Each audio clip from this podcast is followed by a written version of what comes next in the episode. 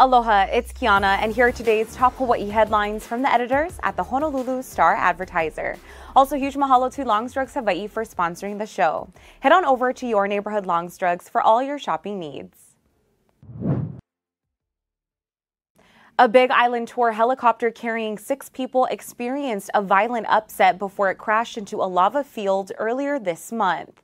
That's according to a preliminary report released by the National Transportation Safety Board. The agency is investigating the June 8th crash of a Bell 407 helicopter operated by K&S Helicopters. According to the report, the flight departed Ellison Onizuka International Airport shortly after 5 in the afternoon for a sightseeing tour around the island. About 30 minutes later, the helicopter experienced a violent upset, followed by an uncontrolled spin to the right. It crashed in a remote lava field between the Rancho subdivision and South Point Road at about 525. The pilot and two passengers were seriously injured in the crash, and three passengers suffered minor injuries. A final report on the probable cause of the crash is expected in about 12 months. Hawaii's COVID 19 numbers continue to fall this week. The Hawaii Department of Health today reported 15 new coronavirus related deaths and 5,482 new COVID 19 infections over the previous week. Hawaii's COVID 19 death toll stands at 1,489, while health officials have recorded 303,333 cases since the start of the pandemic.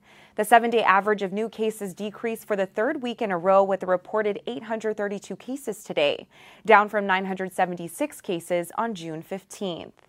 The state's average positivity rate decreased for the second week in a row, declining from 18.9% last week to 17.1% on June 20th. By island, there were 3,785 new infections reported on Oahu, 579 on Hawaii Island, 635 on Maui, 326 on Kauai, 21 on Molokai, and 9 on Lanai. Another 127 infections were reported outside the state.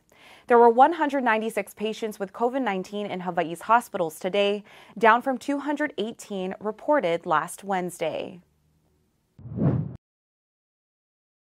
President Joe Biden is calling for a three month gasoline and diesel tax holiday as the country grapples with skyrocketing fuel prices. In a speech today, Biden tied high energy prices to Russia's invasion of Ukraine, noting lawmakers back sanctions and aid despite the risks of inflation. He called on Congress to suspend an 18.4 cents a gallon federal tax on gas and a 24.4 cents a gallon tax on diesel fuel. If the savings are passed along to consumers, people would save about 3.6% at the pump. Biden also called on states to suspend their own gas taxes and criticized the energy industry for prioritizing profits over production. The White House estimates a combination of gas tax suspensions and cooperation from energy companies could cut gas prices by $1 a gallon. Congress and state legislatures must act in order to suspend the tax, and many lawmakers have expressed reservations about a gas tax holiday. High gas prices pose a threat to Biden's electoral and policy ambitions in an important election year. Confidence in the economy has slumped, and the president can do little to fix prices that are set by global markets, companies, and consumer demand. The House Select Committee investigating the January 6, 2021 attack on the U.S. Capitol is pausing public hearings to consider new evidence. The panel will put a hold on proceedings after Thursday's meeting as it sorts through documentary footage and other evidence that has surfaced. British documentary filmmaker Alex Holder tweeted on Tuesday that he received a subpoena to turn over footage of former President Donald Trump leading up to the Capitol assault. He said he will be questioned by the committee behind closed doors on Thursday. Committee Chairman Bennie Thompson said other evidence includes information received on the committee's tip line and produced by the National Archives.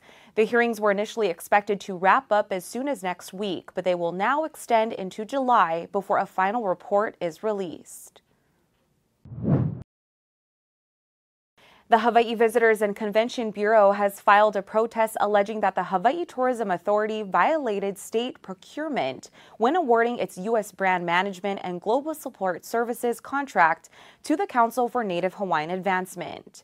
The Bureau has always had the U.S. job and holds the current contract.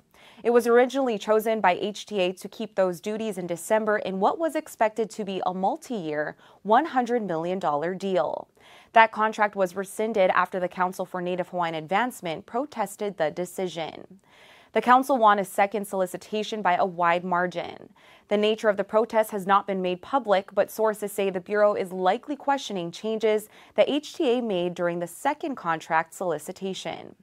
The continued uncertainty is a cause for concern for Hawaii's visitor industry, which relies on the top U.S. market to supply the majority of island tourists.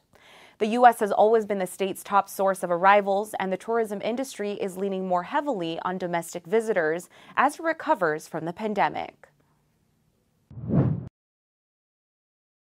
For more on these stories and all the latest headlines, subscribe to the Honolulu Star Advertiser. Visit Hawaii's top source for breaking news online at staradvertiser.com and download the Star Advertiser mobile app. Mahalo, have a great day, and we'll see you back here tomorrow.